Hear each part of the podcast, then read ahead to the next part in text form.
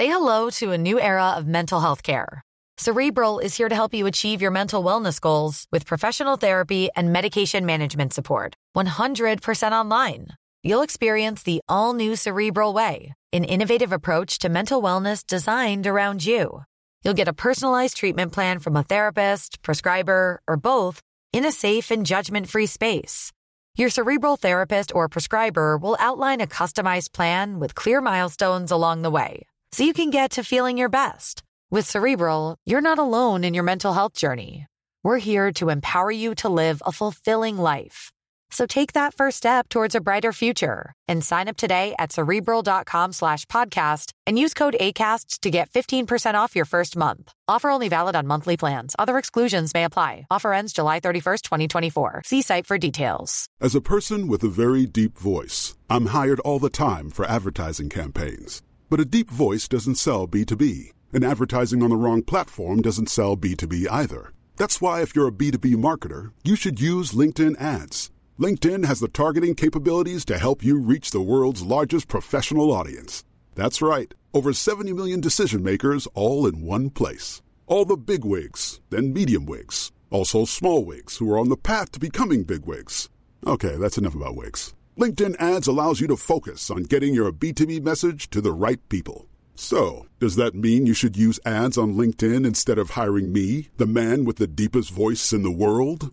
Yes. Yes, it does. Get started today and see why LinkedIn is the place to be to be. We'll even give you a $100 credit on your next campaign. Go to linkedin.com slash results to claim your credit. That's linkedin.com slash results.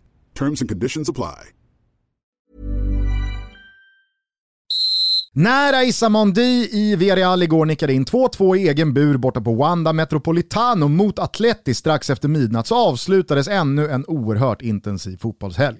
Nu väntar två andningsdagar innan VM-kvalet rullar igång igen på Simor, men vi tar väl helgen som var i koncentrat. 2-2 på Metropolitano var det ja. Simeone har gnisslat igång de regerande mästarna. Rodrigo de Paul har fått sina inhopp och Luis Suarez har öppnat målkontot. Men eh, ja, det är inte någon flygande start på de rödvitrandiga. Leder ligan gör de däremot, men det gör å andra sidan typ halva startfältet. Efter tre spelade omgångar står förutom Atletico Madrid även Real Madrid, Barcelona, Sevilla, Valencia och Mallorca. Visst ser du, på sju poäng. Alexander Isaks Real Sociedad har tagit två raka efter premiärtorsken mot Barca och skuggar där bakom på sex pinnar. Men Isak, han har inte heller fått någon sån här smakstart på säsongen och nu är Alexander Sörlott på plats också.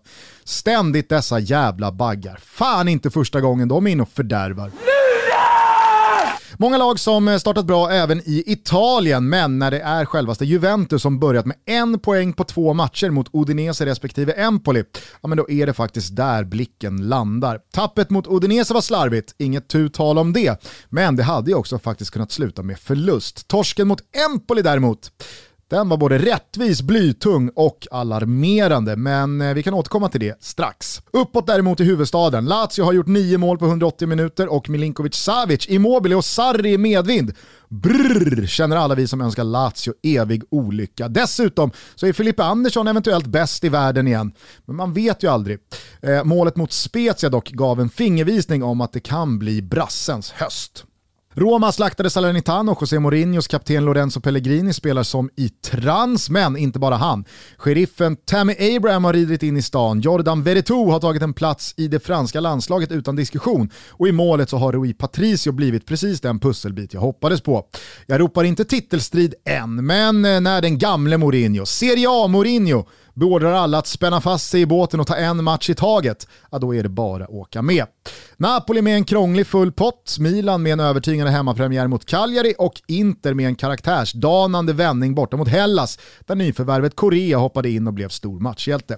Thomas Wilbacher dundrade ut på Twitter att den här säsongen mycket väl kan vara den mest underhållande och sprakande Serie A-säsongen hittills i dennes liv. Vi ska ta honom på pulsen ja. kring det strax. I England och Manchester blev det mycket väntat Cristiano Ronaldo-feber, men upp och ner och bak och fram efter det att United gått in och kapat portugisen från City. Nu hade väl i och för sig City kunnat spela Rolando längst fram mot Arsenal och det hade blivit seger med fem bollar, men ändå. Manchester United visade i alla fall upp en insats borta mot Wolves som underströk en sak. Eller egentligen ganska många saker, men framförallt en sak. Ronaldo är behövd. Man gnetade till sig tre poäng, hade lite flyt med både domslut och ineffektiva Wolves-spelare. Adama Traoré. Och har nu 28 raka PL-matcher på bortaplan utan förlust. Nytt rekord. Är det ens ett rekord? Jag vet inte fan, helt ärligt. Spurs toppade tabellen i ensamt majestät efter tre raka 1-0-vinster. Den mot Watford var varken bra eller dålig. Det var en riktig jävla skitmatch om ni frågar mig. Men Kane var tillbaka i startelvan, dock utan binden på vänsterarmen och han såg såg han månne lite vilsen ut. Chelsea visade upp det kanske bästa 10 mot 11 försvar fotbollsvärlden skådat de senaste åren när man stod pall och löste 1-1 på Anfield i lördags. Den första halvleken var otrolig, jag verkligen njöt, men utvisningen av Reece James rånade oss på något liknande i andra. Rafa Benites Everton ser ut att vara på riktigt, West Hams Michael Antonio har tutat i alla som tittar och även sig själv att han är ligans bästa spelare och Brentford är fortsatt obesegrade. Såja, du fattade till slut vad den där knäppen med fingrarna betydde. I Tyskland bombade hålet in ett sent avgörande mål mot Hoffenheim på ett sätt som bara ännu mer bygger myten om honom som ett målmaskinsmonster. Bayern gjorde slarvsylt av deppiga Hertha och Foppens och Jesse March Leipzig kraschlandade efter segern mot Stuttgart borta mot serieledande Wolfsburg. Nu lämnar Sabitzer för München, Bayern alltså, inte 1860 och nja, jag vet inte riktigt om vi ska räkna in Leipen som någon slags titelutmanare i år. Jag är skeptisk. Freiburg finns med där uppe bland the usual suspects i tabelltoppen och då kan kanske några av er undrar, vad heter han? Tränaren, sköningen, som cyklar. Är han kvar eller? Svaret är att han heter Christian Streich och ja, det är väl klart att han är kvar. 26 år, en counting, som tränare i SC Freiburgs led. Underbart. Glasgow Rangers, Filip Elander avgjorde Old Firm med matchens enda mål hemma på ett fullspikat Ibrox. Är inte det en porkdröm som besannas, så säg. Messis PSG-debut, ska vi, ska vi verkligen svepa den? Vi tar den sen istället och så avslutar vi vår resa hemma i Sverige. För där går det mesta Gnagets väg just nu. Efter en stabil seger mot Örestjärt så kunde Solna-laget under söndagen se först Sirius slå ett trött parentes, frågetecken parentes Djurgården med 1-0 och sen se Bayern mycket imponerande resa sig efter Basel-debaclet och tvåla till mesta mästarna från Malmö med 2-1 hemma på Tele2. Anders Christiansen sa efter matchen att Malmö borde vunnit med 5-1, men jag vet inte. Efter en sån torsk så låter alltid sånt där snack lite löjligt. Astrid Selmani blev hur som helst stor matchhjälte, men fick ett hjärnsläpp strax efter och tog ett helt onödigt gult som gör honom avstängd i derbyt nästa omgång. Tur då för Selmani att Stockholmsderbyn är som vilken match som helst och inte alls något speciellt. Det hade ju varit trist annars menar jag. Avslutningsvis måste vi också säga efter en ny torsk att Blåvitt, Blåvitt, var är padden Sunde?